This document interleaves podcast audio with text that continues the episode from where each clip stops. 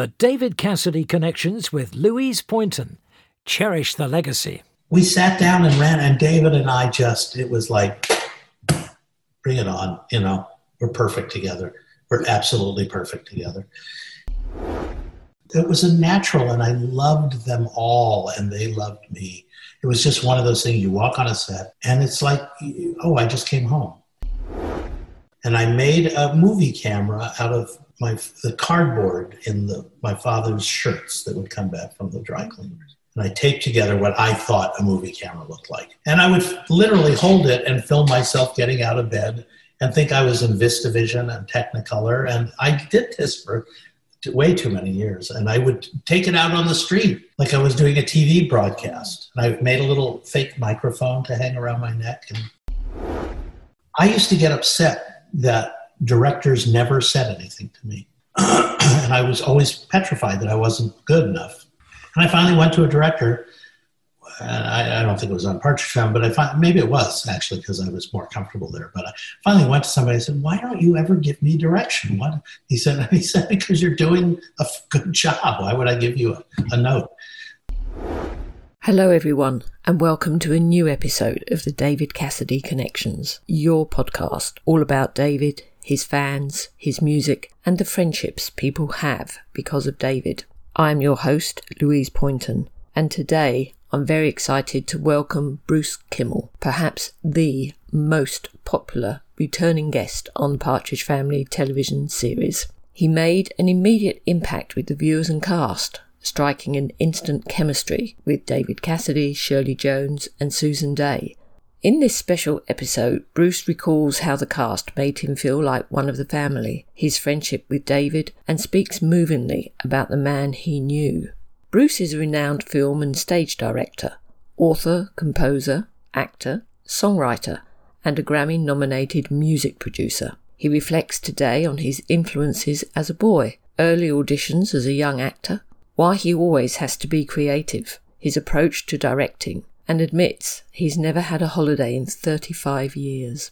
He wrote and directed the first nudie musical, has produced solo albums for Helen Reddy, Petula Clark, and worked with Lauren Bacall and Dorothy Loudon, who starred alongside David in his first short lived Broadway show, The Fig Leaves Are Falling, in 1969. For the past decade, he has hosted and produced his successful monthly cabaret series, Kritzerland and we talk about the challenges of moving the production online. When we caught up, Bruce had just finished the first night of Motel 66, a collection of one act plays, one of which he had directed, all set in motel courtyards along the historic Route 66. How was the first night?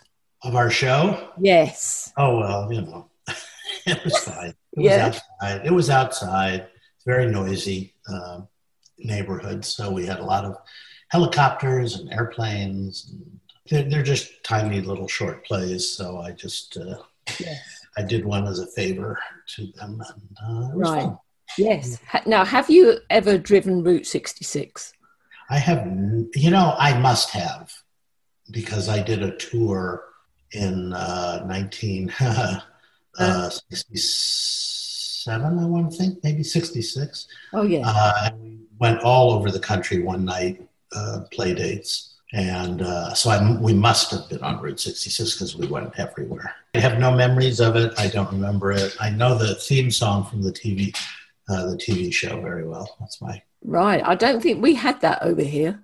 Oh, really? Yeah, there was a TV show called uh, Route 66 with Martin Milner and George Maharis and a lot of very famous guest stars. And, uh, oh, wow. Theme by Nelson Riddle. It was exciting.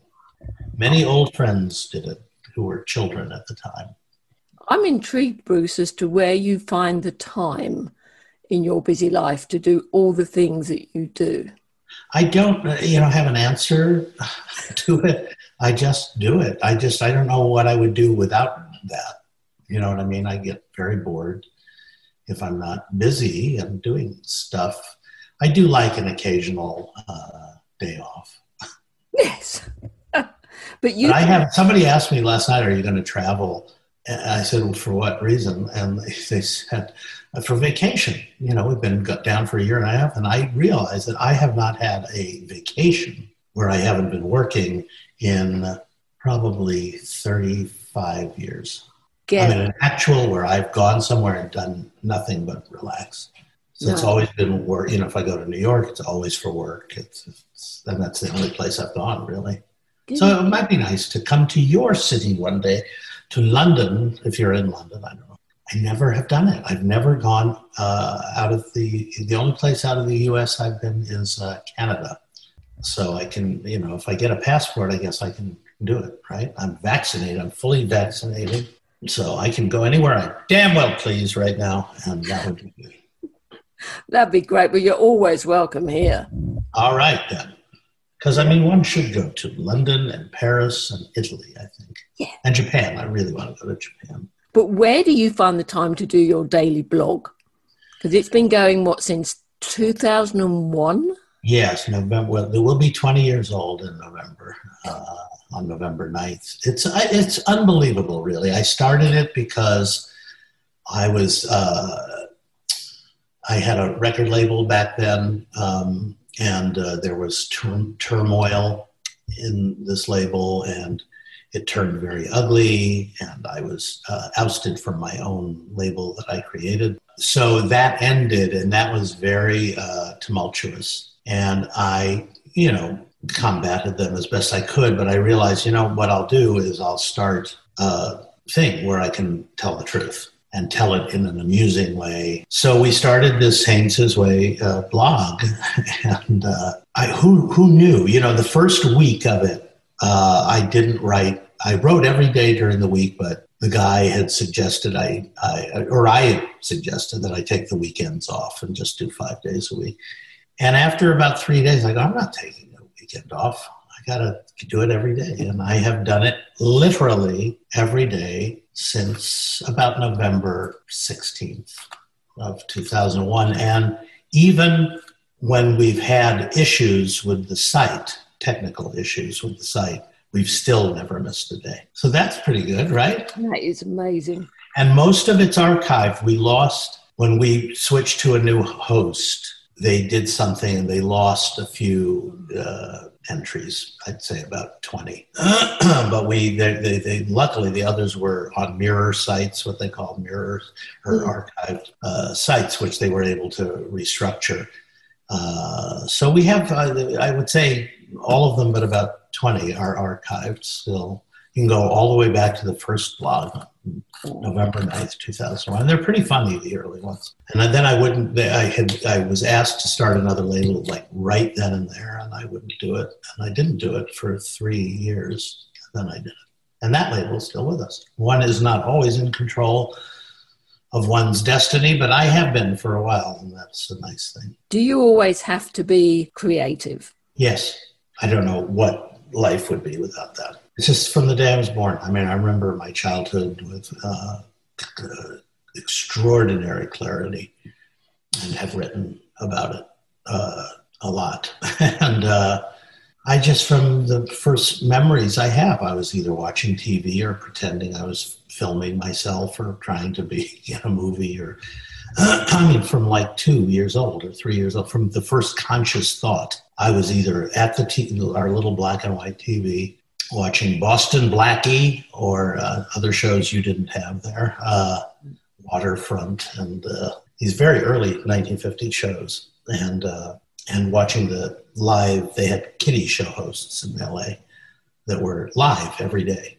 and I grew up loving them. I ultimately made a documentary about three of them. But we, it was just, it was there from this. I mean, it was all, all about acting at the start. But really, I wanted to do, as I think back on it, I really wanted to do everything that I had a talent for. Because I think to not nurture your talent is a sin somehow. And a lot of people, you know, put stuff aside so they can be focused on one thing. And I did for years was, you know, just trying to be an actor. But Mm. that uh, you know it, it was never enough for me because I, I was a decent director and I was a decent writer and why not do Yeah. it and ultimately I got to make movies and Yeah. write books and why not If you'd concentrated on one area, would that have been enough for you?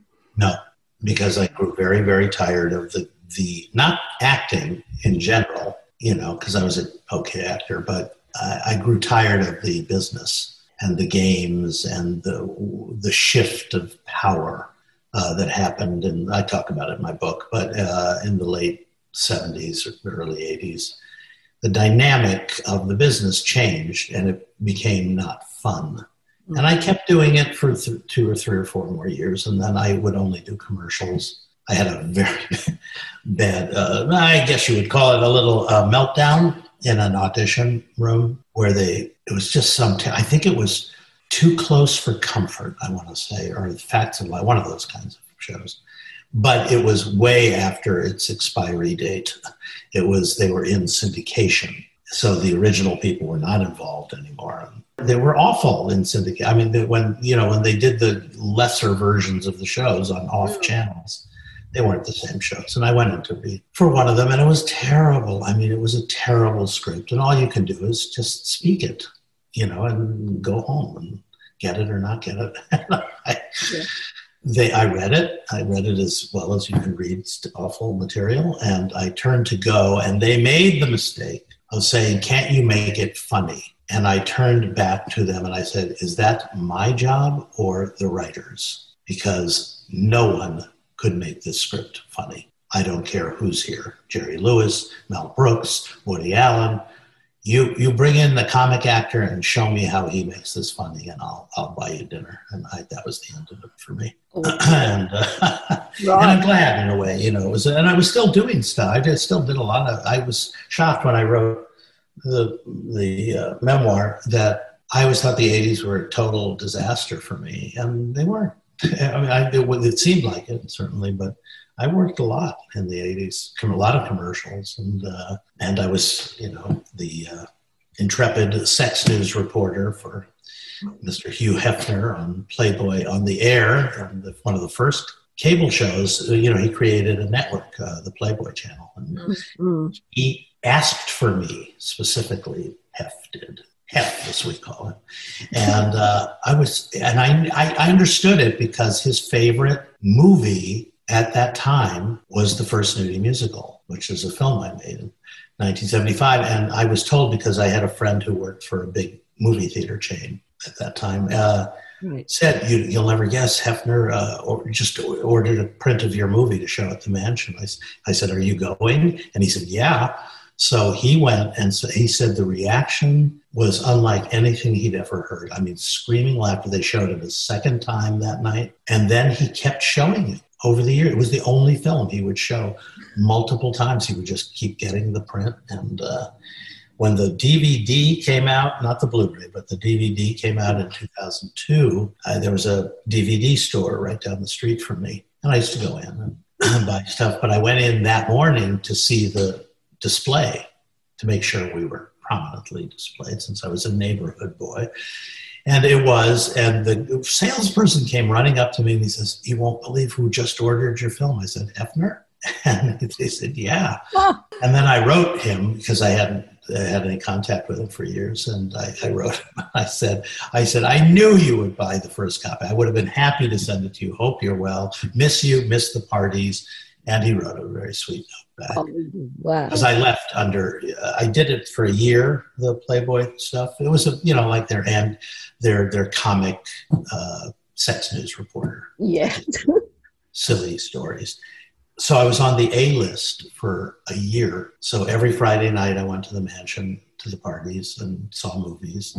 I actually never saw a movie because always Wilt Chamberlain would sit in front of me and he was six foot seven. So one never saw a film at the mansion with Wilt in front of you. And but it was great food and nice people. People were doing things that I never did because uh, I was not that person. But uh, I learned many, many things at the mansion, and I would be in the game room playing Frogger, uh, which was a popular second game to Pac-Man, and. It was an adventure. And I went to the big pajama parties. You know, there were two of those a year. And it was fantastic. And people loved the cable show, and he loved it and loved me on it. And then they brought in a producer I really did not get along with and hated. Mm. And so I stopped doing it. I stopped being on the A list. And I've never wanted to ever go back to it.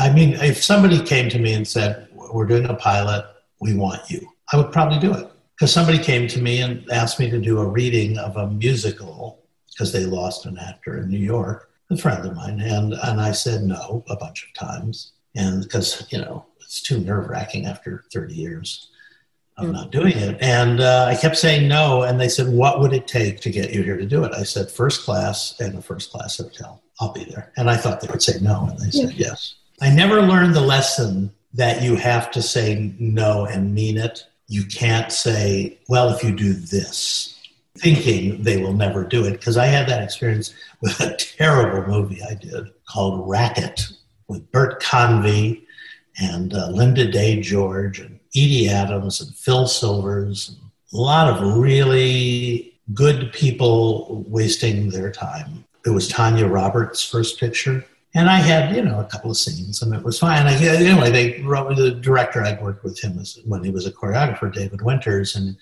they called me and they said, "David really wants you to do this." And I said, "Well, what is it?" And they said, "Well, it's just a couple of scenes. It'll be one day." I said, "No, I'm not. At ten years in the business, I'm not doing that anymore. So go away." And then they wouldn't take no for an answer with my agent, and he kept saying, "They just really want you." And uh, they keep offering more money. I said, I don't want to do it. I said, I'm just beyond that part of my life. and Mm. they kept, so the agent uh, finally said to me, What would it take? Because they're not stopping. He said, Would you accept star billing in the front credits, your own card, and your name on the poster, and triple what they're paying you? I said, Of course I. Thinking they would never do that, and they did it. I'm, Yes. I'm on the poster. You know, I'm in the movie for five minutes. It's, but me, me and Phil Silvers are on the poster, and I'm all right with that. Oh, but you have to. I said, I, and there are other things. I said, I don't know if any of this is interesting to anybody, but I, I remember walk two things. I, my agent called me and said the director of they're doing a sequel to Rich Man Poor Man as a TV movie, Beggar Man Oh, Thief, and all star cast. And there's one little scene, and the director who had worked with in a commercial really wants you. He thinks you're the only one who can do this. Is because really he wants somebody funny in the scene. And I said, "Well, one scene, and they said, yeah. I said, I don't want to do it because I, I don't want to do it. and they said, oh, they really want you. And I said, I don't want to do it. And I said, who's the scene with? Which was by mistake.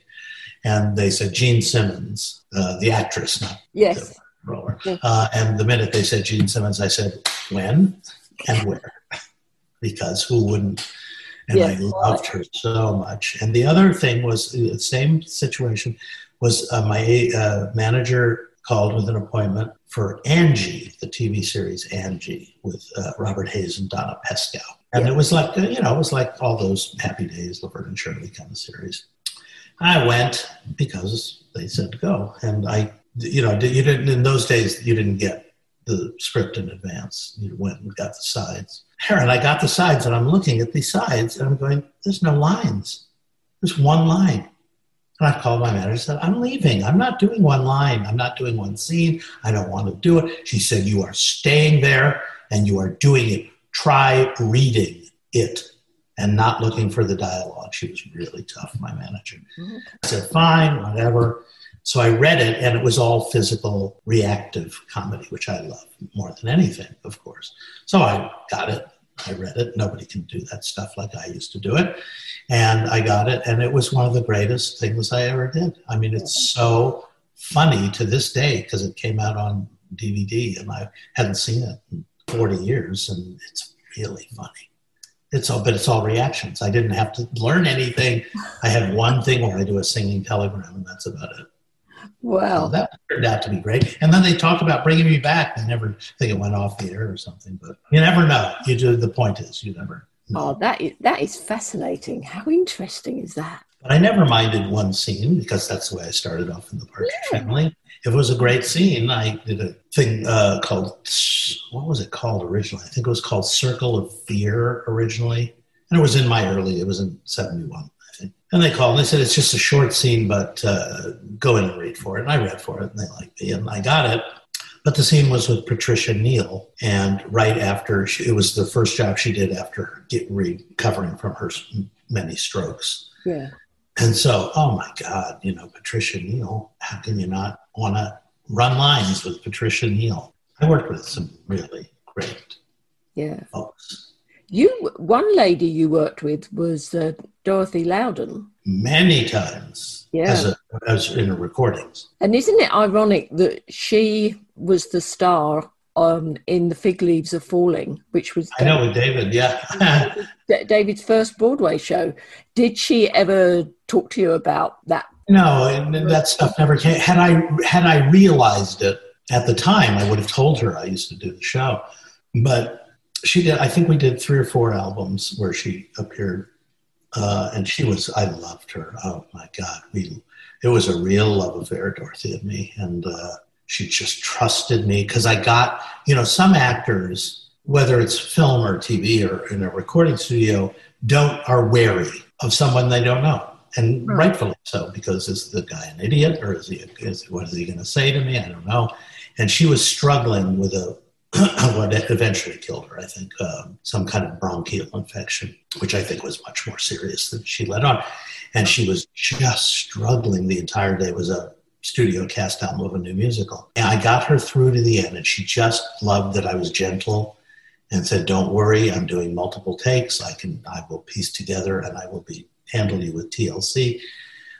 so she already liked me, but she, we got to the last thing in the show that she did, and it was a sung line that was musically not good, I will say, Hmm. difficult. And she could not do it, and her voice was like totally gone. And I turned to the composer, and she was in the studio, and I turned to the composer in the booth, and I said, "You know what? Never liked it.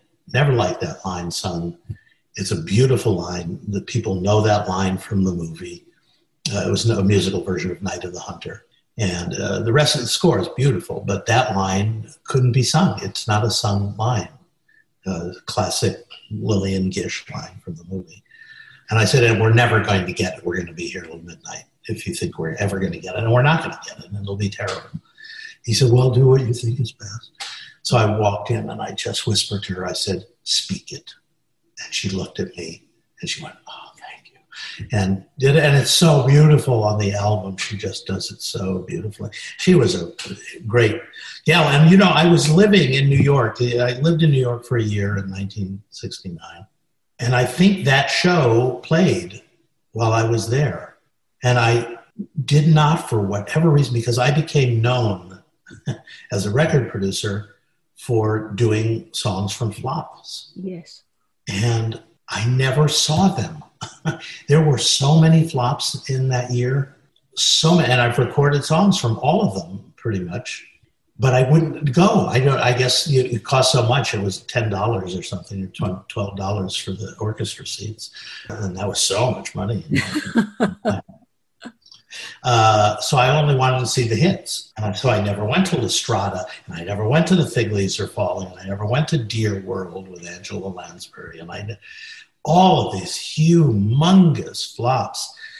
But I did discover, I'll tell you when I discovered The Fig Leaves, was in the 70s. You know, I, I didn't connect him with it ever until much, much later. But there, I got a 45. I used to collect 45s. I would go to stores thrift shops, rummage around anything from a show. And I got one called uh, Did I Ever Really Live? Steve Lawrence, I think, sang it. And it said From the Fig Leaves Are Falling. And it was a great song. I mean, gorgeous song, male for a male, older male. And then, uh, and I always wanted to record it. I never did. We did it in a Kritzerland show. And Dorothy had a great song called All, My La- All of My Laughter. But I don't know what David did in the show. I don't know what his. I don't know if he sang. In, I don't know if he had songs or. Yes, he did feature, but you can certainly hear his young vocals in the background. Yeah. And that He was, what a great way to start, though. I mean, my God, Mm, you know, to just get a Broadway show right off the I know. right off the bat. I mean, what was he? Seventeen. 18, yeah, because it was January 6, 69. Well, if it was '69, I was there because I got there in December of '68. And what an adventure that was! Being in New York. Yes, Mhm. and failing miserably. it was it was what a time that and New York was so New York then where it you you it was dangerous it was scary but there was something about it that is forever missed by me. Mm-hmm. To walk down 42nd Street in those days, it was so sleazy and slimy, but mm. like it is if you ever saw Midnight Cowboy, that's exactly what it, what, what it is. And oh my God, you know, you take your life in your hands if you went to a movie theater on 42nd Street, which I did because they were uh-huh. cheap. 50 cents or something. uh, but, you know, to walk the Broadway, and, you know, there were major movie theaters on, you know, two or three on every block, none of which are there anymore. Right. Not a single movie theater is left. Mm-mm. It's amazing, really. That's- Every side street had multiple movie theaters, none. But, you know, because I, I saw every, all the big hits that year. So that was fun. But I didn't act. You know, I went up, I remember I had an audition for George M., which was on Broadway at the time, which I had seen. And, and it went great. I sang well, I read well. And then they said, Do you tap dance? And I said, Well, I could tell you yes, but you would find out. no, and you had to tap dance in that show. Because I think I would have gotten in otherwise. I did a Stop the World, I Want to Get Off in Summer Stock. And still I'm in contact with two people from that who were in it with me. And one is named Anne O'Donnell, who is still an actor, and uh, Anna Lee Rossi, I think is the other. So that was a time, and my ex-wife, uh, my then wife, was pregnant with our daughter, and we watched the moon landing while we were doing the show, you know, on our off night from the show. Uh, but I, I liked it, New York, but it was very tough if you didn't have a lot of money Mm. then and now. And we lived in, we didn't live in New York proper. We lived in Brooklyn and Flatbush. But uh, I wish I'd seen the Fig Leaves Are Falling. That would have been fun. Or talked to them about it. But you know, what did I know? hmm When you were g- growing up, you said that you were enthralled by television, but also the musicals. Was there anything that you learned just by watching the musicals that you took with you through your career? I would have seen Singing in the Rain, which I love. And I remember seeing it in the theater. So that was 52. I was all of five or four or something. I used to go to the movies alone, even at four or five. Uh, Yeah, yeah. your parents would drop you off. They didn't care what. You know, I saw Carousel and the movies and King and I, and I, I li- always enjoyed them, but they weren't like a huge thing with me until I started actually seeing. Well, I take that back because Bells Are Ringing, I loved as a movie, even though it's not a good movie. I just loved her, Judy Holliday. So I remember loving that. But I was mostly, you know, um, I loved mysteries. I loved like the Seventh Voyage of Sinbad, Journey to the Center of the Earth. Those were, and uh, but but Little Abner. I think Little Abner was the movie that did it for me. That was 1959. What was it about that movie? I don't know, other than it was absolutely fall out of your seat funny, and I was totally in love with the leading lady. I mean, to this day, I am.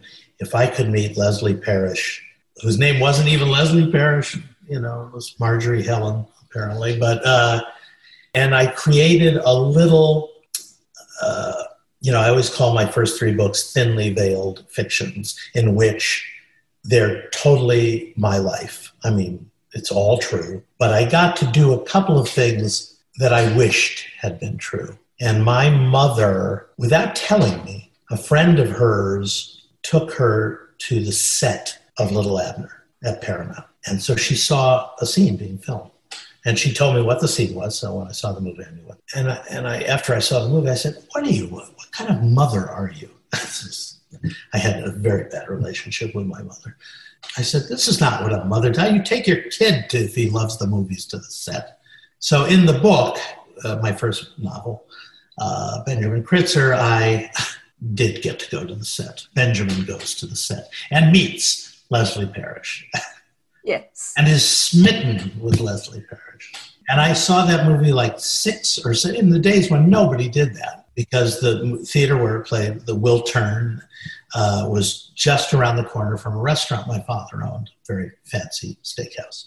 So I would go with him to work on a Wednesday in the summer and uh, get a turkey sandwich from the kitchen. They would make me a turkey sandwich and wrap it up. And I would go to the Wiltern and see the movies at the Wiltern on, at the first show. Little Abner, I stayed through the second feature and saw it again. And then I went back like four or five days in a row. Because it was a quarter, you know, or something, 35 cents, 50 cents to get in.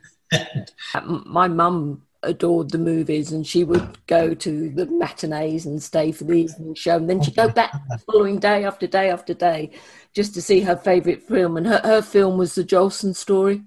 Well, I loved, and that's the other thing. In, in I saw the Jolson story in that year, in '59. '59 was the year this all happened because I remember it, it, was every every great movie that I loved that year, like North by Northwest, came out that year at that same theater, Little Abner.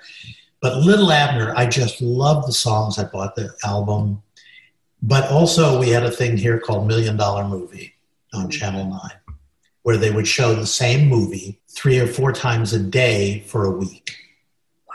So you would be able to catch it whenever you wanted. And one of those films, and I was obsessed with it, with it and even bad movies. Uh, that's how I saw Godzilla for the first time. But one of the films was the Jolson story. That was a life changer for me. Mm-hmm. Total life changer. I, it did imitations of him. I would. I will not say what I did to be like him because it's not politically correct. Tough beans. It was 1959, and I was you know 11 years old. I loved Al Jolson. I loved Larry Parks. I loved, and I later became very good friends with uh, Larry's wife, uh, Betty Garrett, and his son Andy Parks and Garrett Parks. But I just loved that. So I would imitate. I won a talent contest doing. Did you really? Yeah, wow. in, at the Pan Pacific Theater in 1959. And I would do my little Monday night.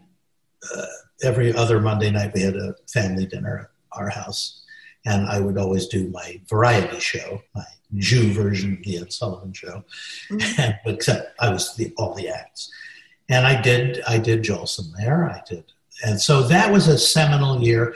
And then in 19 early, no, in 1960, in June, I left LA for the very first time uh, to go to St. Louis with some uh, waitress who worked at my father's restaurant. I was friends with her son. They took me to St. Louis, and during that trip, they took me to the Muny, which is this humongous 2,000 seat outdoor theater, to see a musical called Rosalie, which I don't remember anything about except that I've seen the cast list, and I, of course, many famous people were in it so because I looked it up on the line, you know, the internet is good for something, and I loved it. And I have not seen Rosalie since. I have never heard a recording of Rosalie, but I can sing you the title song now.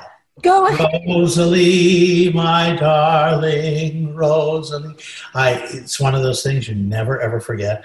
and then I came home, and the polar opposite I got back in somewhere in July, uh, early July, and Psycho opened, and I had just read the book on the plane. And so I went to the opening matinee of Psycho with a full house at the El Rey Theater on Wilshire Boulevard.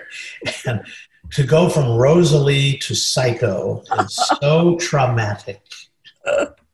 And Psycho was also a life changer in uh, ways, in that I will never take a shower in a tub without the lights off. and then in 61, I started going to theater regularly. Uh, saw a lot of plays, but I saw the national tour of The Unsinkable Molly Brown with Tammy Grimes and uh, Stop the World, I Want to Get Off, all these musicals. In LA. Although I never saw the great musicals that came to LA, mm-hmm. my parents never took me to a, a, a music i couldn't believe i go back and i am on this site called newspapers.com and i look at what was here. Little abner was here with all the original people who were in the movie. Did i see it? No. Uh, sound of music was here. They were all here. Bye bye birdie and how to succeed. And so the only musical i saw was molly brown and then this the, uh, that's the only musical I saw in that theater. I never went to the Philharmonic Auditorium, which is where all the big ones played. I mean, Ethel Merman and Gypsy was here. Yeah. Where was I? Oh. I to, how horrifying is that? Can you look back and see that there was a path that you were perhaps destined to take? Yeah. To work in the field that you are now? Yes. from the from my earliest memory. I talk about it. Mm. Uh, uh, in one of the books. But I, I, used to get up in the morning I, I'm talking when I was three or four, and I made a movie camera out of my the cardboard in the my father's shirts that would come back from the dry cleaners. And I taped together what I thought a movie camera looked like. And I would literally hold it and film myself getting out of bed and think I was in VistaVision and Technicolor. And I did this for way too many years. And I would take it out on the street like I was doing a TV broadcast. And I made a little fake microphone to hang around my neck. And it was, I don't know what people in my neighborhood thought of me. And I mean, but I always loved music. I, we had 78s of uh, Oklahoma, you know, the ones everybody had, Oklahoma, Carousel, Danny Kaye. And also my father owned a bunch of bars, little sleazy bars. And I would go with him to see the money from the bars. Hated, that's why I don't drink, because you grow up with that smell and it's just disgusting. But they all had jukeboxes. So when I started going with him at four or five, they were still 78s really in the jukeboxes. So I would get all the cast offs. And then I would get when 45s came in and 53 or 4, uh, I got all the 45 cast offs. Wow. And still have some of them. Do you? Yeah, I do. I have Pancho Lopez, which was this Hispanic version of the Davy Crockett song about a lazy Hispanic Mexican. Uh, Pancho, Pancho Lopez. Uh, it was really funny. Do you have a jukebox though to play them in? I do not. I don't even have a record player anymore. People, people drive me crazy with this vinyl obsession. You know, I was, was so grateful never to have to play a record again without ticks and pops. And there's still some things that haven't been on CD yet, but I, I'm intrigued about your fascination with Guy Haines well, from the Hitchcock movie Strangers on a Train. well, you know, um, what can we say about Guy Haines that we haven't said already? Well, Well, for anyone who's who's listening who doesn't know who he is, Well, for years, I would never cop to it. I would never acknowledge it. If people came up to me and said, "We know you're Guy Haines," I would, I don't know what you're talking about. They'd think, "Well, come on, he's on all your albums. You never see his face." I said, "He sleeps with the producer." I don't know what to tell you. Uh, and uh, so I'll tell you uh, briefly. It's not that I have an obsession. I love Strangers on a Train, the film, but it's not my favorite Hitchcock. But and I, I but I was doing an album, one of the first albums we did uh, called Unsung Musicals, which were good songs from flops. And uh, we had found a song called Her Laughter in My Life by Maltby and Shire, David Shire and Richard Maltby. I think they kind of wrote it for Barbra Streisand and she didn't record it because she had recorded their song Starting Here, Starting Now.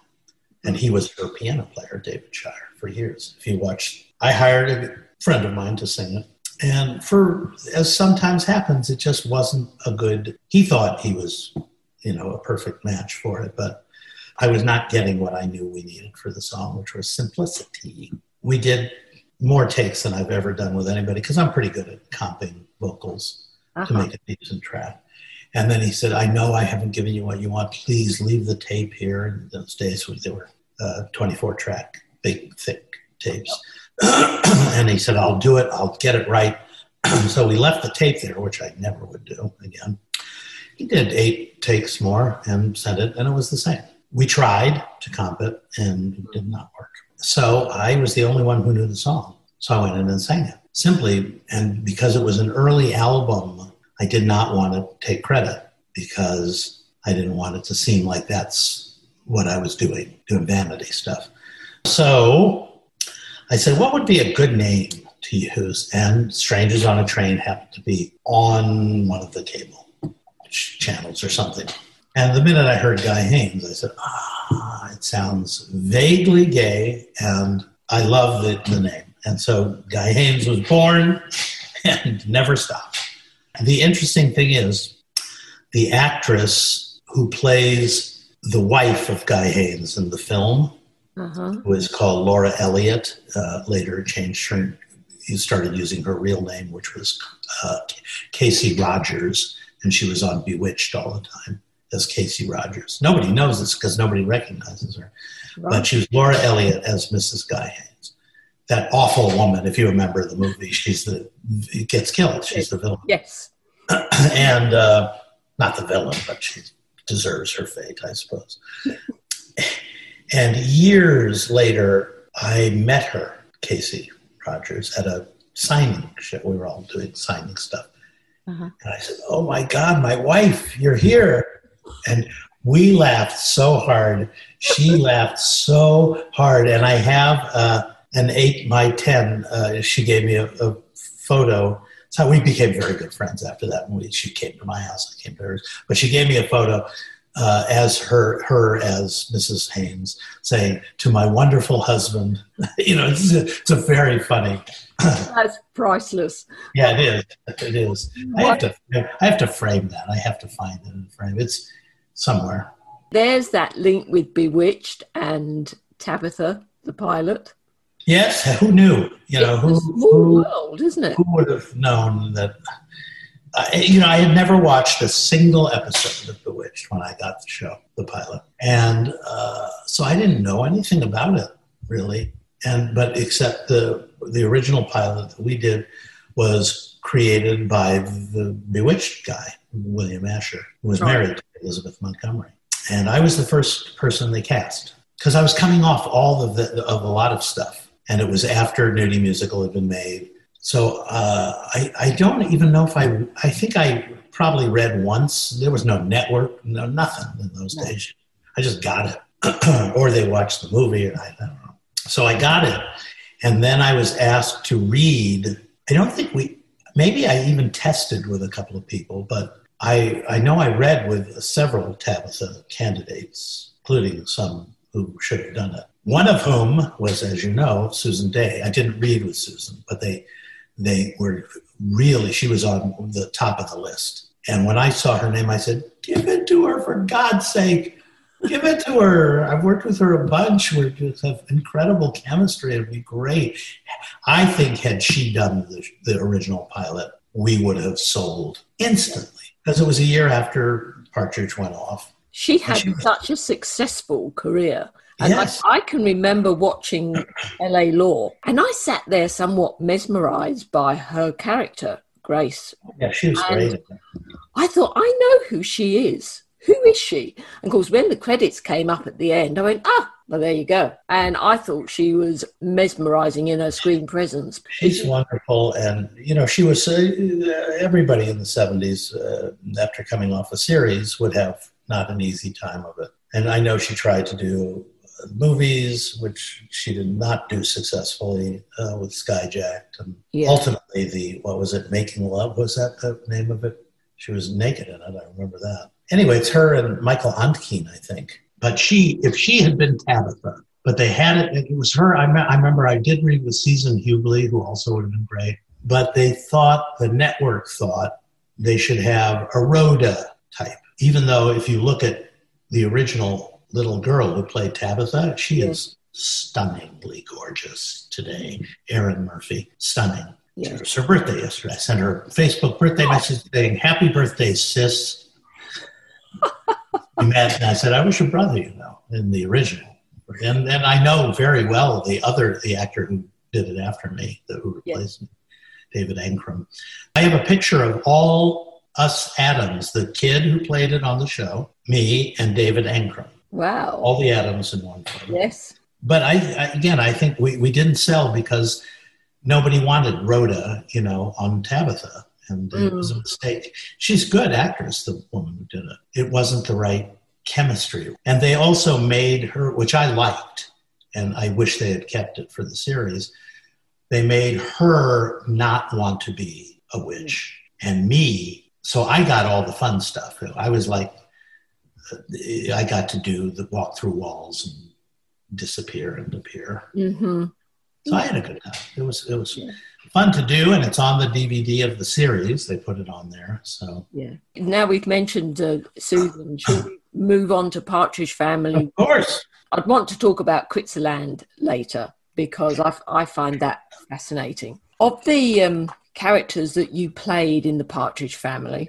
You had Freddie and Marvin and Richard and Howard.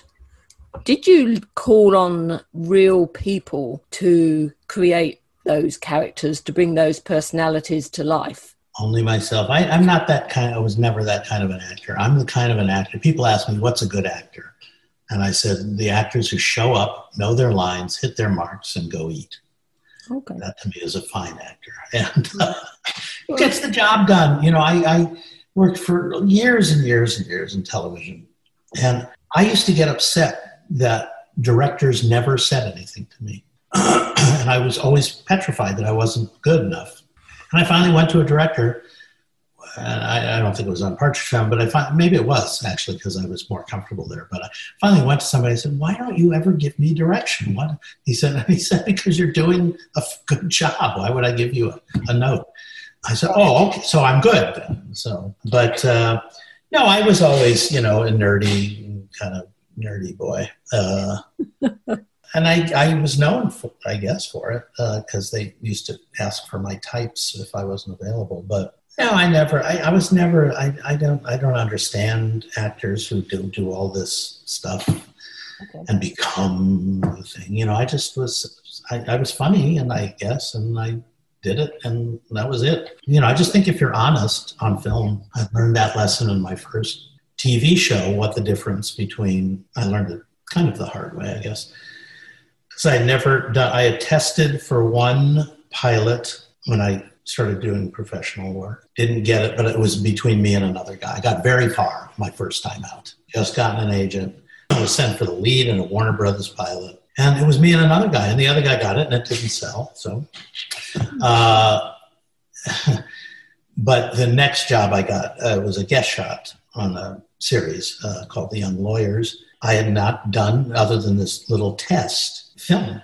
But the director, I think, liked me in a special way, but he was very enamored with me because I was cute. and uh, so I got it and it was like shaking. I was petrified, didn't know what the hell was going on. I learned all my lines perfect. And the actors were so at ease. I, it was Gary, Gary Lockwood was a guest on it. And, uh, and he just kind of took me under his wing.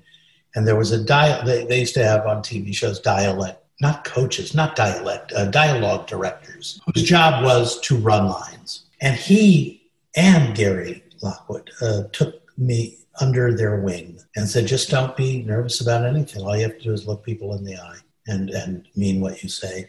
And they just calmed me down like nothing, nobody's business. And I took to it. I always thought I was terrible in that show, uh, you know, because I'd only seen it only aired once. And I thought, oh, God, terrible. My my posture is terrible. And so I learned to stand up straight in that show because I entered, my head actually entered a room prior to my body. So I figured I'd need to stand up straight because I've always had bad posture. And so, um, but I watched it. It came out on, how, how does this stuff come out on DVD? The entire series came out on DVD. It was only a season and a half, I think, or one season. And I watched it, and you know, it wasn't half bad. It wasn't like I remembered. It wasn't like disgusting. Right. I didn't want to run from the room or anything. And it was dramatic, which was interesting because uh-huh. I didn't do that very often. That was an interesting seeing myself on film. By the time I got to the Partridge Family, I had sort of gotten that part down, which is to be you, to be honest, to bring the character to you rather than trying to force something on something. Just, uh, you know, I, I'm just never into that kind of. I remember one pilot, the director said, uh, Let's talk about our backstories. I said, my backstory is I got up this morning and I came to the studio. I said, I don't know anything beyond that. uh, they, you know, it was a scene. You know, the first one was a scene. It was one scene. What am I going to do? you know, I'm going to be me. You walked onto that first scene as Laurie's boyfriend, Freddie. You were just like the boys we were at school with. Better or worse, yes. No, no, no. in, in, that way that they're they're so nervous to meet your mother, and then your brother sits and kind of grills you and puts his arm around you. it, it was just perfect and you just seemed to have a really good chemis- chemistry for, from the beginning can you remember how many times you had to do that scene one it was so funny because we rehearsed it once. You know it's all in pieces. So the entrance was one piece. Right. i don't think we did that first. I think we did the couch scene first. So we sat down and ran, and David and I just, it was like, bring it on, you know, we're perfect together. We're absolutely perfect together. And so the timing, they were, la- the crew was laughing at the rehearsal, and, and Mel Swope, who was directing it, said, shoot it. And I, it was one take, and then the coverage. All of it was one take. I don't think we did two takes of anything. So uh, on that one, it was really, really super simple, I have to say. It was a natural, and I loved them all, and they loved me. It was just one of those things you walk on a set, and it's like, oh, I just came home. You know, it's just like I'm, I'm home. This is like my family. and that's why they kept bringing me back because they all wanted me to be there. And, you know, as with anyone who uh, was heterosexual, mm. is heterosexual, if you walk on a set and see Susan Dey, you fall in love. You know, and you how can you not crush on that face? Yeah. So coming back was always a pleasure, if only for crushing on that face, especially in the follow-up episode, which happened that year. That was that was the same season. So to be brought back, I think it was like five or six shows later in the same season as a completely different person. Nobody did that back then. Nobody did that back then. Uh-uh. I mean, I remember even my agent calling and saying, I can't understand why they're doing this, but they want you to come back as a different person. I didn't have to read for the second one. I never read again for any of them. Wow. So that was for a young actor. I was I was still in my first year of doing stuff and I had done, you know, for a young actor, I had done a lot that year. But I'll tell you, and that was really fun because it was a lot large part. Yes, it was because you had a line in there where you were talking to Susan as Laurie, saying that she was really nice. She was the prettiest girl in school. Right. That was said with so much genuine affection.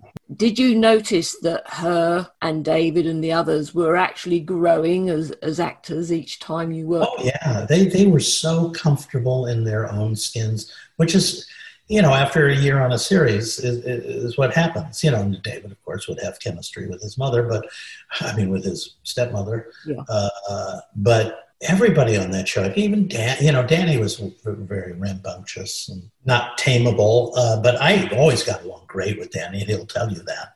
You know, I, I, never talked down to him. I never treated him like a kid. And I, I never had much interaction with the two young ones uh, at all. I mean, I think I met them, but they were never part of. But that was the most fun, and the director was great, wonderful director named Jerry London yeah. went on to do Shogun and all these big, big things. I ran into him about 15 years ago at the Directors Guild, and I said, I don't know if you remember. He remember, I love that scene. And he did. He loved the scene with Shirley. Yes. But when we rolled, it was just so real and honest and not forced and and he just came up to me he said oh god we don't have to do it again it was just wonderful and you know and and you, that it was a wonderful scene, I thought, and still think so. And Shirley called me when it aired and said, I can't tell you how much, how wonderful that scene is. Mm.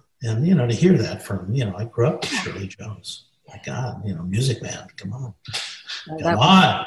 And then on the other extreme in that episode, you've got David singing to you well, that was. That was nice. I have never, I have never, I, have never understood the subtext of this, uh, and I don't try, but it makes me laugh every time I see it because I'm look, trying to look at Susan and the, that thing, you know, I'm doing my little goofy smile. and, uh, and David's like, okay, this is new. This is interesting. This is radical for television in 1971, but I, I liked it. I just thought it was very funny. And, you know, and doing that scene with Susan was so easy. It was just so easy because we liked each other. I mean, it was just, we had real chemistry. I mean, you can just see it in that, especially for me, but you can just see it in that scene. There's such chemistry and so when they did the Richard stuff, the only time I played one guy twice, I guess I yes, I, I don't remember those really well, those two, because they were they were they were relatively short. Uh, you know, you were looking at baseball cards. Yeah, I think they just brought me back to bring me back that season. You know, yeah. they wanted me back, and they said, "Well," and I think in the second script it wasn't originally a Richard, but they just made it a Richard. And uh, you know, it was fine. I didn't like uh, the director on one of them, but I um, and I got irritated. I have little memory of those, but but except that Susan was there, and that was always. Now, nice. Howard Wainwright III was yeah. hysterical. Did you enjoy p- playing that character? You don't get jobs like that. You know, it's a it's an episode of a TV show. What are you going to say? But for me, they I think they wrote it for me. I, I uh, would like to think that. Uh, you know, they called me to do it, and I had just finished a play at the Mark Taper Forum in Los Angeles, big theater in Los Angeles, working with incredible people. And so, what a pleasant way to end one run, because I think we ended our run in August or something like that, or late July. And I think we shot the boat show in September. To get this gift of the show and a director who took me to dinner before we left and just wanted to spend time with me and very nice guy, Dick Kinon, to cruise up to Acapulco, you know, stopping in Mazatlan and wherever else. We stopped uh, for free in first class. Uh, and to get to entertain, you know, because they asked me to sing and do stuff uh, on the entertainment nights. So I played the piano and sang and like that. And Ruth Ruth Gillette was on the boat with me, and so was the what was the guy named the captain Bill William something Zucker Bill Zucker. We were we all cruised up and then they joined us in Acapulco. And I have my little Polaroids that I posted uh, of them coming onto the boat, you know, and Susan with her little cigarette buried in her hand. And David and Henry Diltz and Henry and Henry and me. I have a great picture of Diltz and I. And we it, it was the best. I can't imagine a better time because it was mm-hmm. just, we had so much fun and we ate every night together. And I remember a couple of nights, David and Shirley were not a couple of nights, one night, uh, were gracious enough to perform. Yes, I remember you posting that and sharing a photograph. Henry took a photo and I ultimately sold them to friends of mine who knew him. So that's they gifted these to me. Uh, I have a photo of me playing for Shirley and a photo of me mm. playing for David. Can you remember what they sang? I have been asked that a million times. Uh, surely, I know I played You'll Never Walk Alone, and I think I played People Will Say We're in Love. And I played them horribly because there was no music, and I'm not that great to make it up as I go along. You know, I, I know chords really well, and I got most of it. Mm-hmm. But there's no sheet music, and, you know, I don't have chords in front of me. Sure. To the best of my memory, and it's the only thing that makes sense to me, I think David sang When I Fall in Love and sang it beautifully because I knew it and he knew it. And that one I knew how to play because I used to sing it all the time. And I just, he did it so beautifully. I just, but that was fun. That was, that, that was fun. And, but mostly it was shooting, you know, the days we're all shooting and the nights we hang out, hung out together and mm-hmm. laughed. And we were, we had our own little private area table away from people. And just the, we, the, it was raunchy and funny and outrageous. We were shooting the scene on the deck chairs where I squirt the.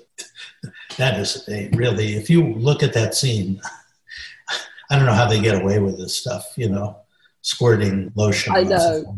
Okay. I don't know. Uh, won't talk about subtext. So, uh, but we, I remember we were shooting that scene. There's some backstage footage that somebody has. They showed it to me of us laughing hilariously, Susan and me and David. I don't know what that's about. I don't know what was funny, mm-hmm. but that, I remember. But the point is, I remember looking at Shirley in her bathing suit because they were all in their little bathing outfits, and going, "My God, for an old woman, she looks incredible." And I think she was at the time 39. so, okay. I used to be 39 myself. So yes, we all used to be 39. That is a fabulous scene. It's all about comic timing. And I just wanted to ask you from your experience of working with David specifically, what you admired about his acting. He's, he was fantastic. He was uh, such a natural actor. Nothing forced.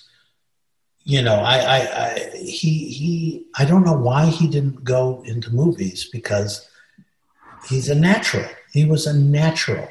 But his comedy timing, you never had to worry with him. It was just give and take, all, always give and take, give and take. Same with Susan. Her comic timing. You watch the little long scene where we're walking together pantaloons or whatever, where she's a witch, I guess, but which shows you she could have played Tabitha uh, right after that. And I love that scene. I just love that scene mm-hmm. with her. That was really fun to shoot. I remember it took, we did t- two or three takes of the moving shot because the camera, you know, you're on a boat and the boats go like this. Mm-hmm.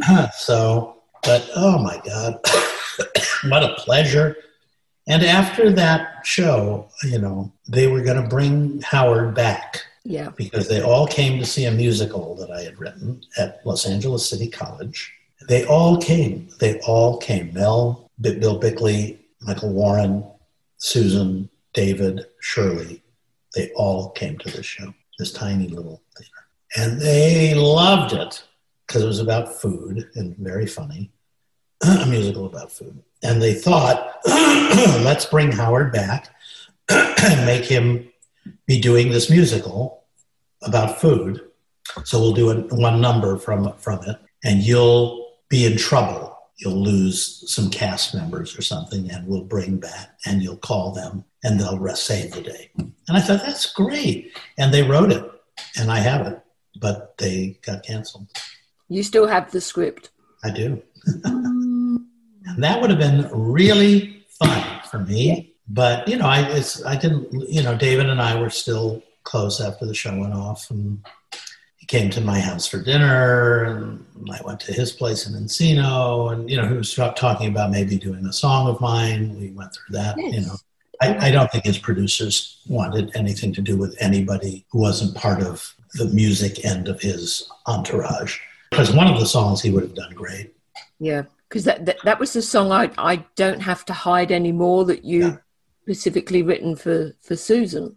For well, yeah, yeah, and David really liked that that song. He did because it had a great hook that has since been used by others, but I was there first for this hook. Mm. It's a once in a lifetime hook. I just came to me and it's really good. And then Eric Carmen borrowed it, and uh, Barry Manilow borrowed it, you know, Susan and I, I, I remember she came to see me sing somewhere, and you know, we started hanging out at her place, and so it was, it was, it was, it was, and then it, then I never saw any of them again uh, until much later. She called the last I heard from Susan, mm. which is a lyric in a Jimmy Webb song, by the way.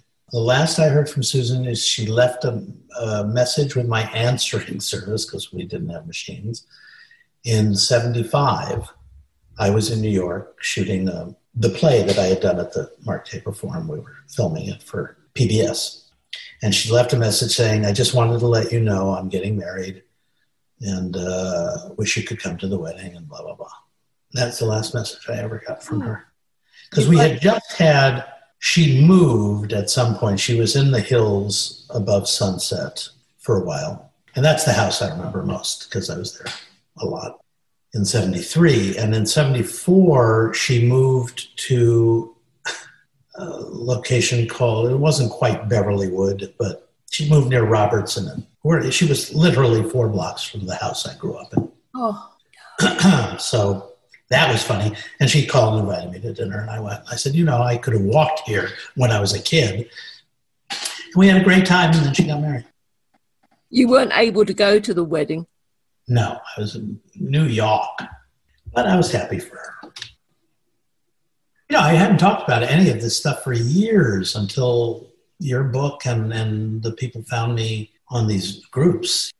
People come here, it's sitting on my coffee table, and they look at it all the time. Oh, bless you. Thank you for sharing your memories in it, Bruce. I mean, that was. Oh, that was fun. It was wonderful. Coming up next. To me, I never saw his demons. To me, he was never alcoholic. To me, he didn't, you know, whatever he did, I don't know what he did. I wasn't there. And I know the unfortunate part of it is, is people who do have those demons and do that stuff don't age well.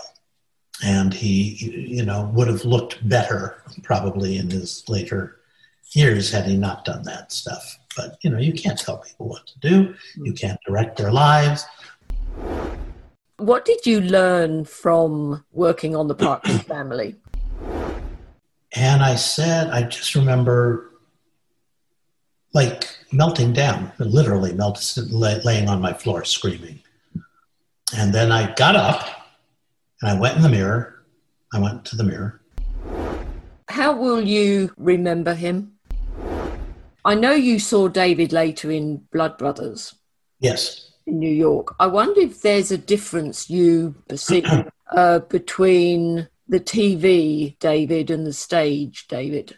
Well, he was really good, and so was Shaun. They had great English accents. They were just, they had real stage personality, but that's how David came up. and he had already done, I think, a musical, hadn't he? He did Little Johnny Jones or something. Yes. He had real presence, and I loved it with them. I had seen it before Mm. and didn't love it. And then they asked me to come see it again because they wanted me to record it because it was six years into my recording career. And I said, yes, I'll record it without seeing it because it's Petula and I love loved her since I was a kid. And um, David, of course, I would record it. And I came to see it and I said, I, I met Petula. I met, and then uh, there was a party at Tavern on the Green after their official opening, and they invited me to that because we were doing the deal. I mean, the deal was, you know, we it was a favored nations deal for them. They would each get their equity salary plus a percentage of the album, which was unheard of in those days for anybody to get a percentage of a cast album.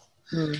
I, I've told the story before, but he saw me from across the room. Now, I hadn't seen him in how many years? 85, 95, 22 years, 23 years. And he just came running over. And he said, I cannot tell you how many times I've thought about you over the years. And it was just like no time had gone by. And then sadly, we didn't make the recording. But the good came out of it is that Petula and I became very close. And I did her solo album. I did back to back solo albums with Petula Clark and Helen Reddy. You did. Yeah. One, of them was, one of them was a lot of fun. Would you have ever considered getting David into one of your plays?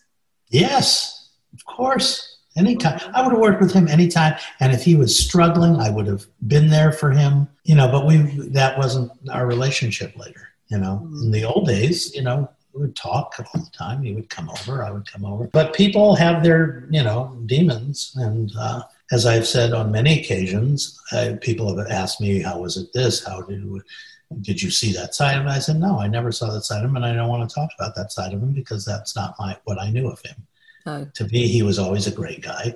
To me, I never saw his demons. To me, he was never alcoholic. To me, he didn't, you know, whatever he did, I don't know what he did. I wasn't there. And I know the unfortunate part of it is, is people who do have those demons and do that stuff don't age well.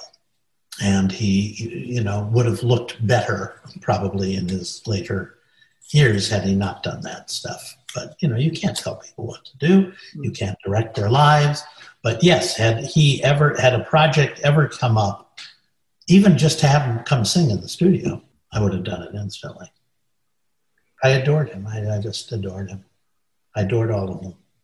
Back in the in the seventies, when you would spend time together, did he ever talk to you about what his ambitions and dreams were? No, I think he just always wanted to sing. He just was so happy singing. I don't think the touring and the performing was always so wonderful for him and the kind of craziness that that goes goes with that. But the joy of singing, you could just see it for all of those years. Yeah. And even at the end, you know, when he had little voice and was struggling, you still see the joy of it. You still see that he was so happy Mm. to be up. And, and, and I like that he acknowledged, you know, a lot of people will not acknowledge their past. They want to be now.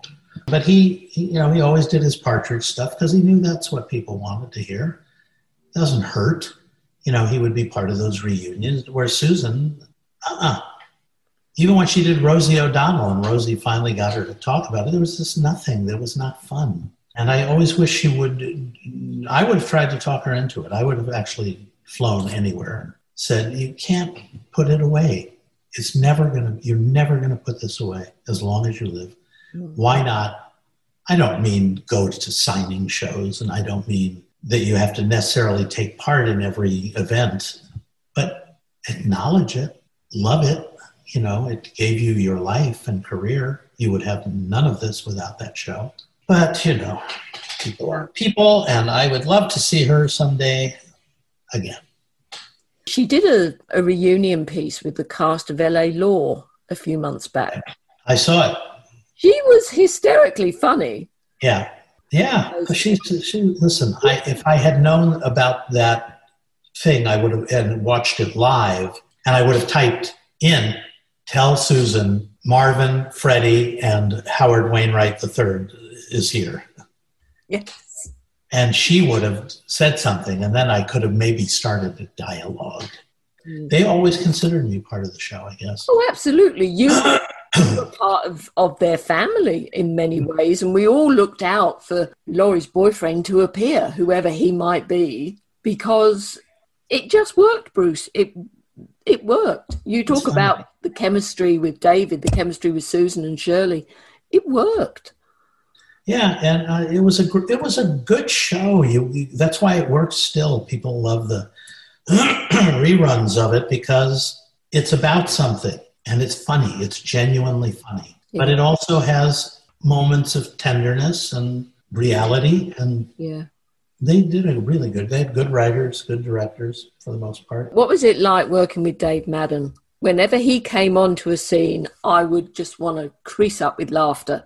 I only worked with him once on the ship. That's the only time I ever saw Dave Madden, and he was never around when I did my set. Really? No, because he wasn't in any scenes I was in. Even though you were in no scenes together, you never had any interaction. Never met him until the ship, and we just again hit it off like a house of fire.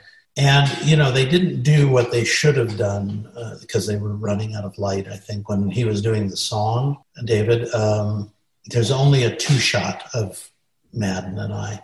Mm. And if you look at the reaction shots they keep cutting to, we're always laughing because he's cracking me up or I'm cracking him up. That's not what that shot should be about. The shot should be a single on each of us, and I should be looking at Susan, of course.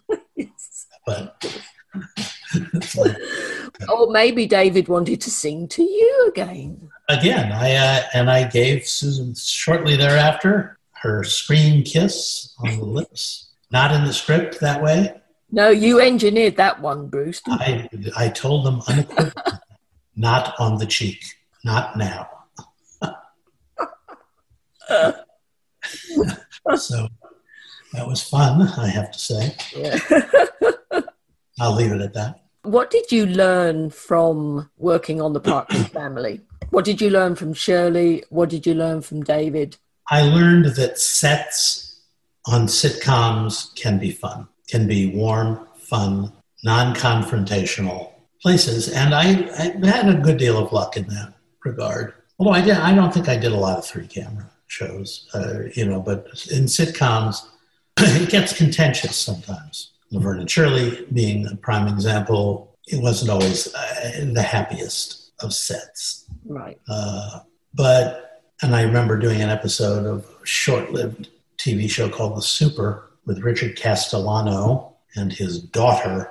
I played the boyfriend or the wannabe boyfriend of his daughter who had no talent whatsoever. Great cast, uh, aside from those two uh, Bruno Kirby and Vic Tayback, all people who went on to have really good careers. But the most unpleasant set ever, Mm, ever. I mean, just a textbook in how not to run a set.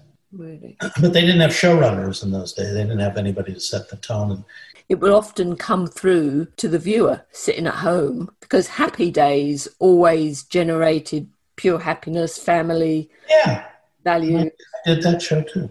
Shows like that, and the Brady Bunch, you know, as silly as that show is, they they they resonate, Yeah. especially people saw them. Because I, again, I had a very poor relationship with my parents.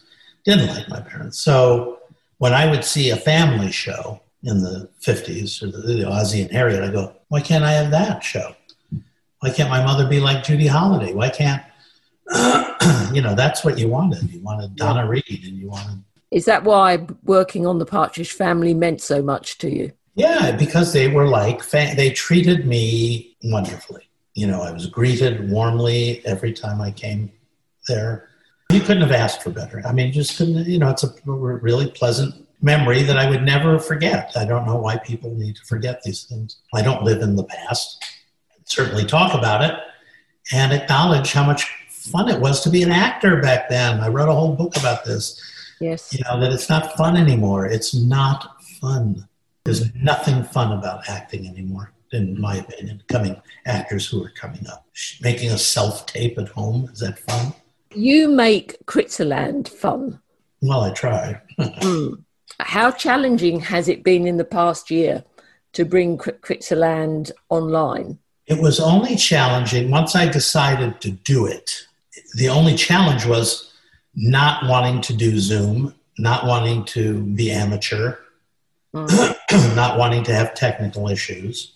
So my friend Hartley Powers and I took the time that nobody else took to figure it out. How do we do this? How do we stream it, live stream it? How do we never have a technical issue? How do we do it? And we tried Zoom, we tried StreamYard, whatever the hell that is. We tried FaceTime, all of it.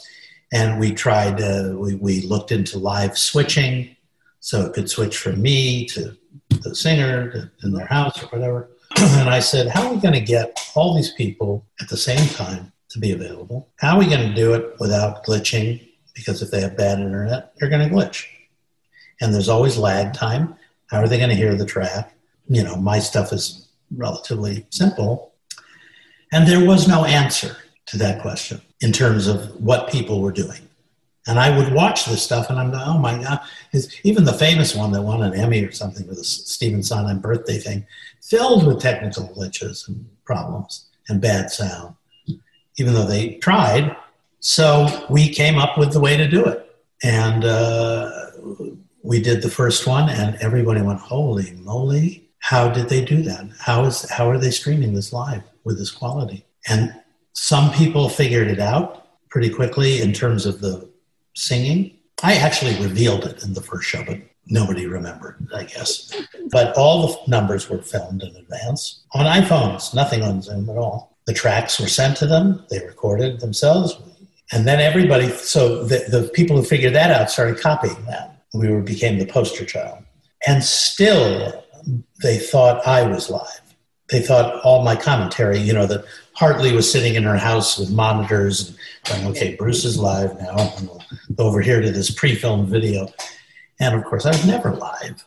Why would I do that? So I would, two weeks before the show, film all my stuff and uh, send it to her. You know, we did it all on Dropbox, and she edited it all together into one show.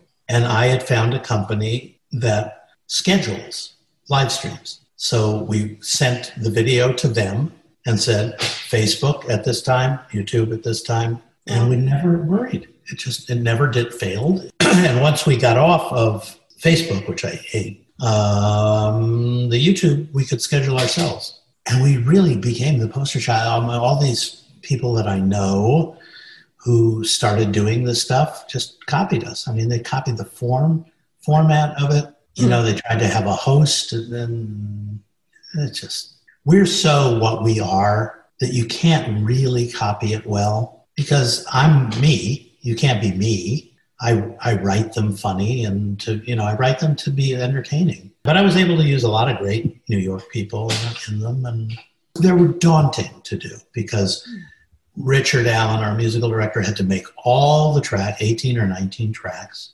after we had worked out the arrangements of the songs. Send them to people. You know, some people recorded them live to the track. Some people used earphones, and then we would mix their vocal into the track. So they were daunting, which is why we occasionally had to take a month off. A lot of work for Hartley, especially if we had group numbers, and she's so good at that stuff. And they're still copying her, what she does with the group yes. numbers. I just watched something two days ago. I said, oh, you know, give her a credit because you're, you didn't think of this. it's a simple idea, but you've made it work so effectively. I think so. And then, you know, we did this original musical that I wrote designed for this world. And again, people thought it, we did it on Zoom, that we filmed it on Zoom. And I said, how, how would that have worked? I said, since you're not seeing glitchy video and you're not hearing laggy sound, how would we have done that exactly? But it looked like it's on Zoom. You have the Zoom windows, just like we, we do.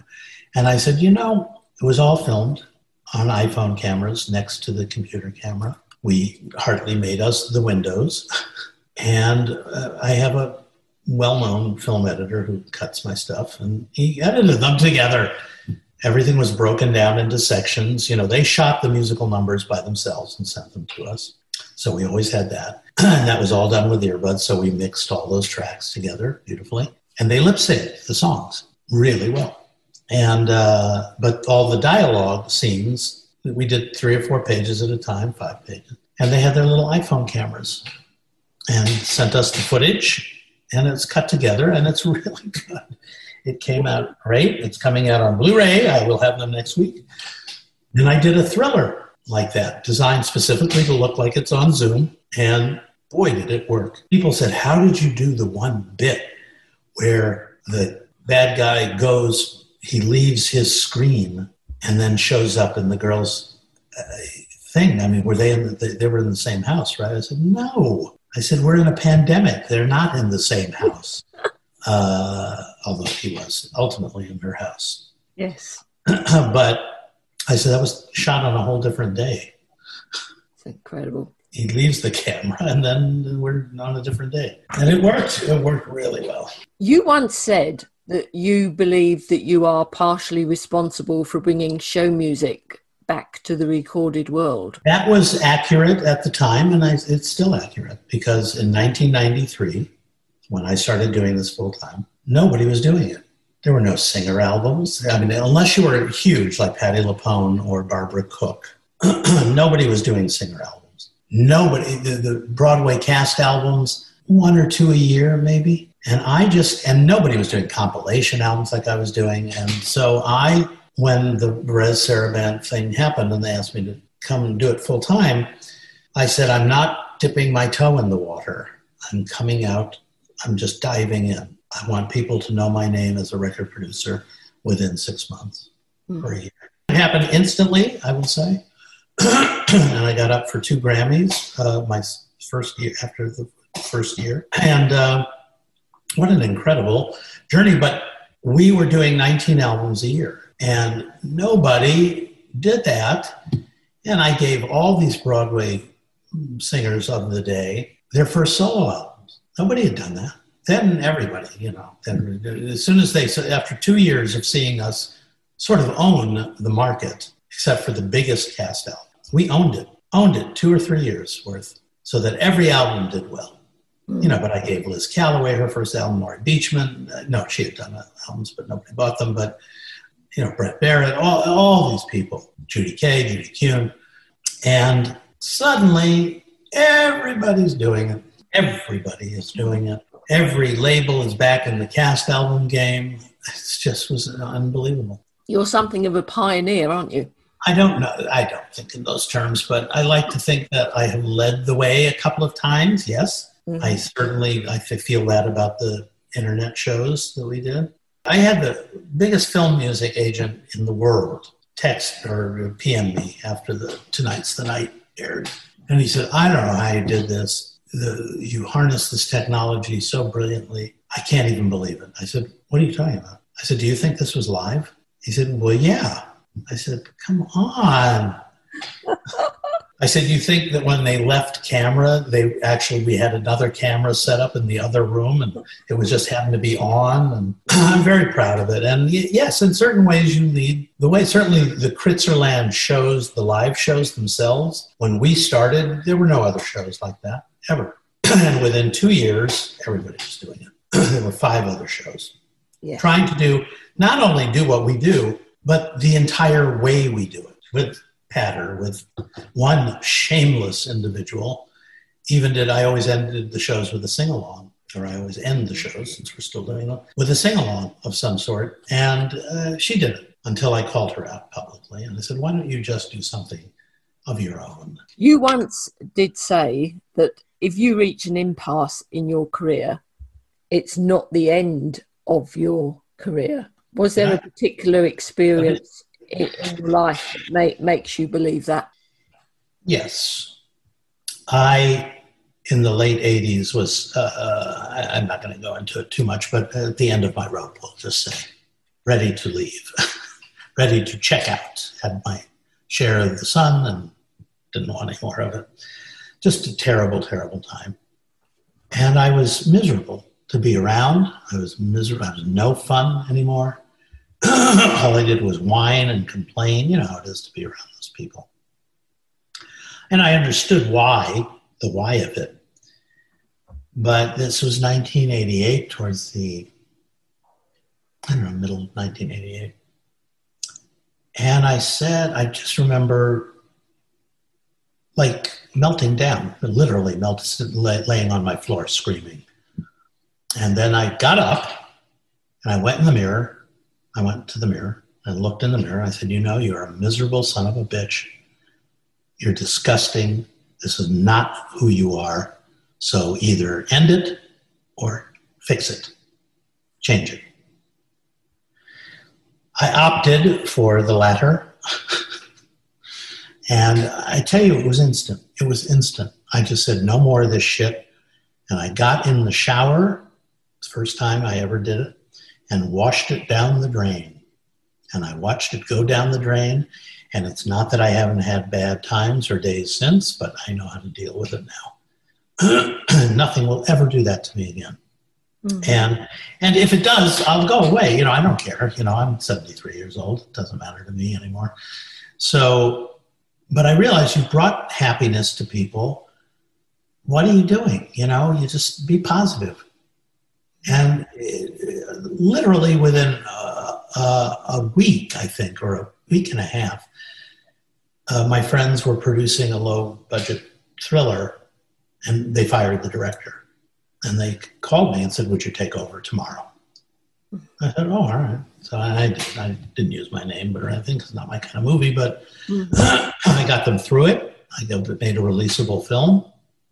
And then, uh, again, like two months later, my friend, one of my best friends, David Wechter, called me and said, I'm working on this show called Totally Hidden Video for Fox. It's a candid camera kind of show and we're desperate. We air next week, and all these bits are not working. Will you come in and you know how to do this? I'll show you uh, some samples. Will you work with an editor and edit the bit, write the pattern for the narration for it? I said, all right, whatever. You know, we'll pay you $500. I said, yeah, $100, all right. so I came in at like nine at night and I worked till three or four in the morning and uh, the producer of the show came in to see the cut.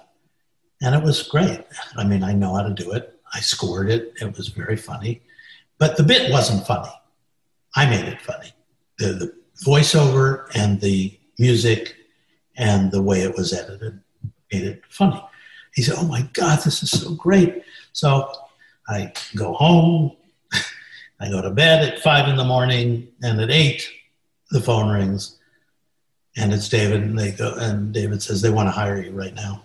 Come back. I said, "What are you doing?" Oh, I'm sleeping. So I drove back, and they hired me at a huge salary for me. I mean, I didn't understand that kind of money back then, but in those days, because I hadn't worked in a while, but it was like two thousand dollars a week or something. Yeah, which was in 1988 was pretty good, and it kept going up you know. And uh, so I did that for three years, that show. It says so much about your depth of character, Bruce, that you can pull yourself back from the edge. Well, it was hard. It was hard, but you know, you have two choices. So, which choice are you going to take? One, you get no ch- chances ever again to do anything, and when you do, and it's just I live my life trying to be positive and trying to make other people positive when I see them going down the wrong roads. You know, I wrote a song with uh, Richard Sherman uh, of the Sherman Brothers, called Two Roads. And that's exactly what it is. I wanted to write a song that was a Sherman Brothers song. So I wrote the lyric and Richard wrote the music and it's it says everything we believe. And he's you know, he's like me. I mean, we're the same person basically. And uh, what a treat. And all these people I've gotten to work with, I, none of that would have ever happened had I checked out. I mean, the well known, you know, it's always bemoaned, you know, actors are so stupid sometimes and set these goals, you know, well, I have to do this by the time I'm this age, I have to do this. And why aren't I here? And that was what I always said is I've done nine pilots, I've done every opportunity to be here, and I'm not here. I'm not anywhere near there. Why? Why me? Yeah. And, and I finally said to myself, well, maybe somebody's trying to tell you something. Maybe you should be doing something else right about now. Mhm. And I always tell people if you have blinders on, take them off because sometimes what's over here on the right is really interesting and it may bring you your happiness. And that's what record producing did. And, you know, six months in, I'm, I have the kind of success I always dreamed about. Everybody knew who I was, everybody wanted to work with me. And, and what else could you ask for in your life? and, you know, if things hadn't fallen apart at that record label, would I have written all the books I've written? No, I would not have. I was in the middle of writing the first one. I would never have done the second one, never. But I got into this habit and I love it more than anything, actually. And so you take the blinders off and, and worlds open, color comes into your life. And Yes. so I, I have a lot of people who post, I see a lot of people post on Facebook who are going down a very bad path. Send them my book or I talk to them about it. And if they're smart, they take the advice. And if they aren't, they're miserable people and they'll always be miserable people. Why do you want to be in the world if it's not fun and positive? Yes. And it's hard, you know. Listen, I've been since the epiphany of 1988. I have had many, many, many hard times, and I don't care. As long as there's something to do, I'll do it. and that gives you the creative satisfaction that you crave for. Yeah. Gives me It- it- energy. Gives me a reason to get out of bed. And people acknowledge you and recognize you for what you do. Some do, you know. I, I, I don't have, uh, you know, I don't know how many people know who I am or not, and I don't care because I know I get enough email and enough texts and enough, you know, uh, whatever form they come in, you know, in the old days, letters, to know that I made a difference in some people's lives. Some people say the Kritzerland shows got them through the pandemic. Well, that's great. You know, how can you feel better than that? Or they say, you know, I was going through a really hard time and your albums you know, I every time you would do a new album, every two weeks there was a new album to go by, and that got me through that hard time. Or somebody will say, as I was really unhappy, and you're you're I used to watch you on TV, and that would always bring me happiness. And I will tell you, I had one fan, one fan, young woman, that used to write me constantly fan letters. Michelle was her name. And she said, I'm I was the girl who didn't have a crush on David. I had a crush on you. Hey. And I thought, oh, I'll take that. I'll take that. and I know the movie that I made has a big, huge cult following. So that's fun. When you look back at your personal experiences, do you wonder if you might be able to help people? I'm not that presumptuous, but if anybody calls me, I'm there, you know, to help if I can help. I don't know that David wanted help ultimately. I, I just don't know that. I don't know. When you're traveling down a very bad road, you don't want to listen to people. It's very hard to listen. I had to do it myself. In other words, you know, in, in other words, I had people telling me, "What you got to stop doing this. You're self-destructive," and I didn't listen to them. I listened to me. You got to find it in yourself. And yes, I will always say to, if I go into my alma mater college and I, I'm talking to the kids there, they're in a show I'm directing there, I always do the two roads analogy. I said, you know, you're all sitting here, and eh, a lot of you have never done a musical before. And I said, and the first person who says to me, please don't cast me because I've never done a musical, I'm casting you because you need this experience. And I said, there are two ways to approach a problem negatively, which means you will never conquer the problem and positively, which means you just might. And they always do. They always do. They're always amazed. And so, you know, I, I, I that's why I like working with kids because I don't talk down to them. I treat them professionally, but I know how to handle them and I know how to make them see. And I've had so many kids who are now grown up come back and say, I wouldn't be doing any of this without you. And it's so pleasant to hear that. You know, it's just so, to, to make a difference in somebody's life. I'm never going to be, you know, Brad Pitt. I'm never, you know, those days are done and I'm never going to be anything, you know, but other than what I am. But if I did that, I'm okay. I had a great time acting as an actor. I had a great time directing and still do. I have a great time writing and still do, and producing. So, what's better than that? All that experience, you're mentoring a new generation who are going to carry the baton on. I hope, I, I hope they carry a good, a good version of that. You know, I don't love everything I see today. And I wish they would have a little more history, which is what I try to impart to people.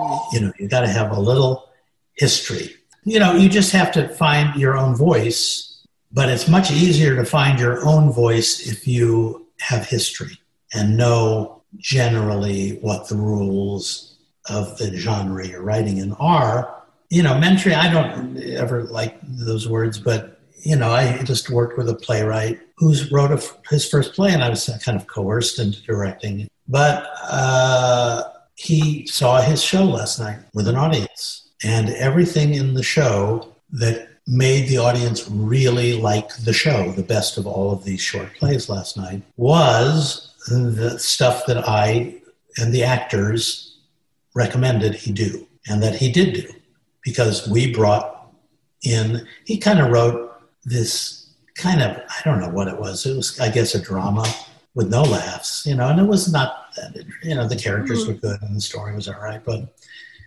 it had some problems, a lot of repetitious stuff. So I would just send, rec- send him recommendations. He wisely took them. A lot, some of it came from the acting part. You know, I wouldn't say this, I would say this, and he was smart. So yeah. he got he got more laughs than any of all the other shows put together.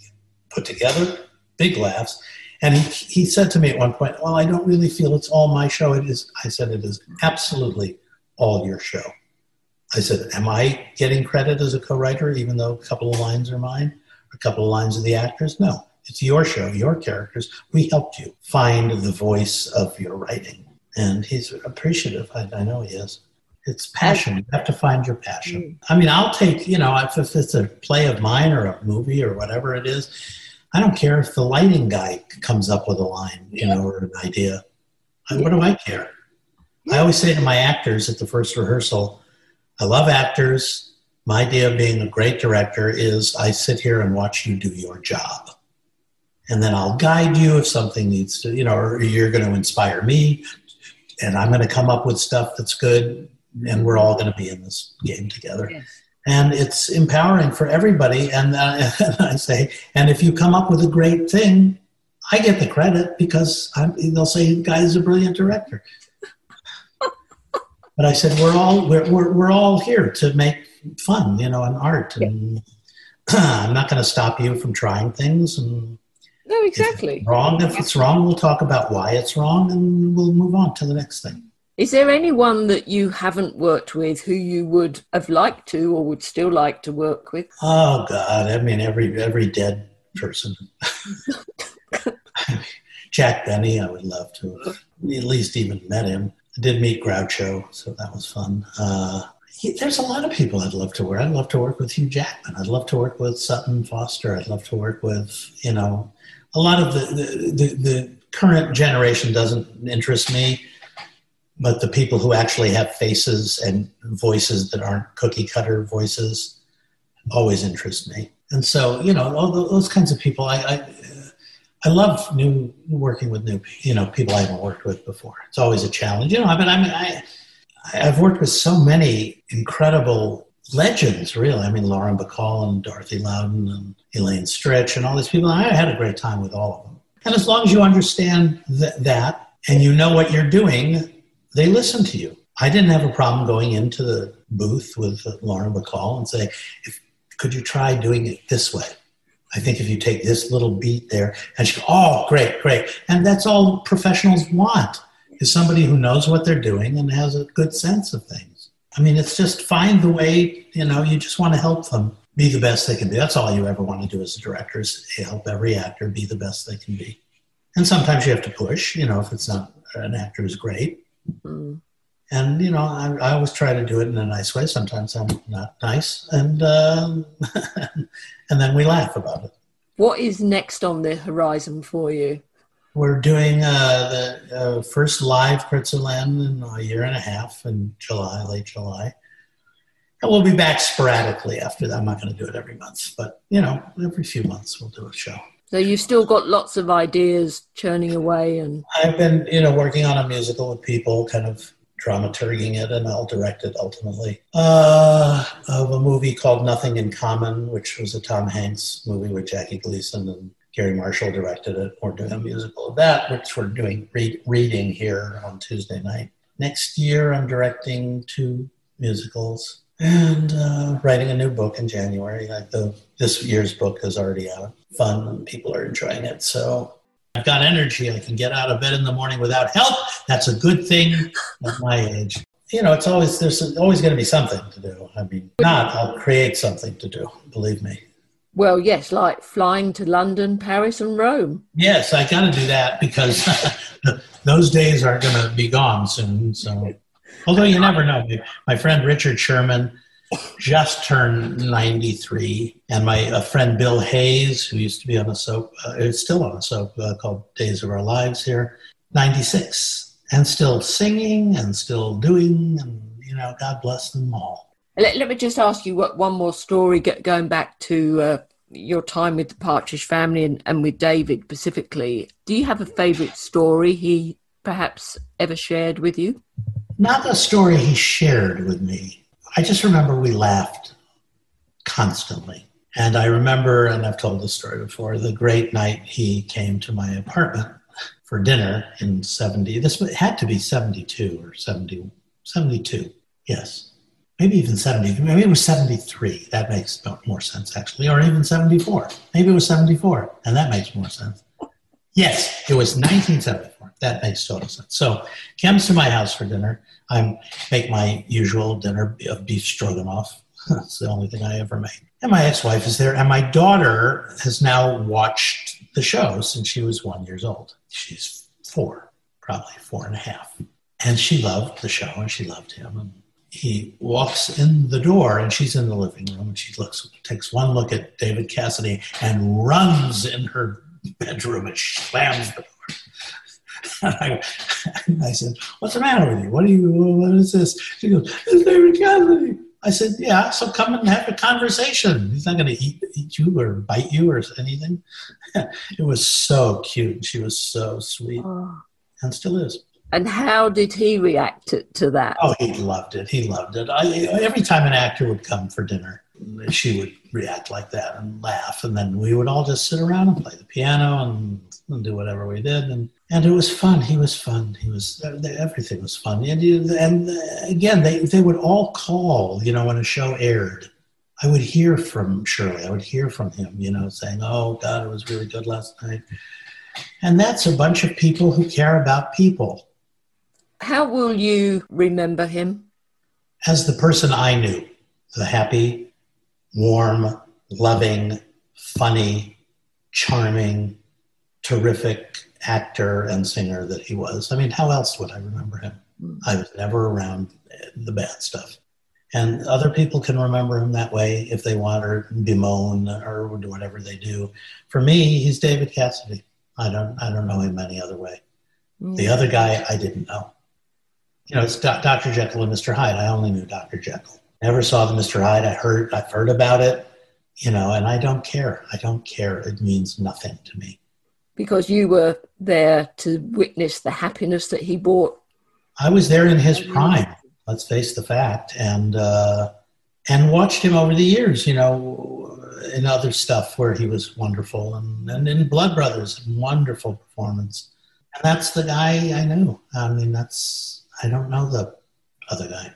You know, I, I, I don't want to preach to people. I don't want to, you know, if, if they need help and they come to me, I'm happy to impart what I've learned. Having been there, I've never been, you know, I don't drink and I don't do drugs, so I've never been there. But I have certainly been depressed and I have certainly been suicidal. And, you know, if I can ever help anybody overcome that, I'm there. I'll always be there. I just don't want to be in that place. It's an awful, awful house to live in. We must always cherish the memories and the good times. Of course. And as Johnny Mercer, nobody ever put it better than Johnny Mercer accentuate the positive. I mean, that's all that it should be. How can you fail to at least have a good time if you do that?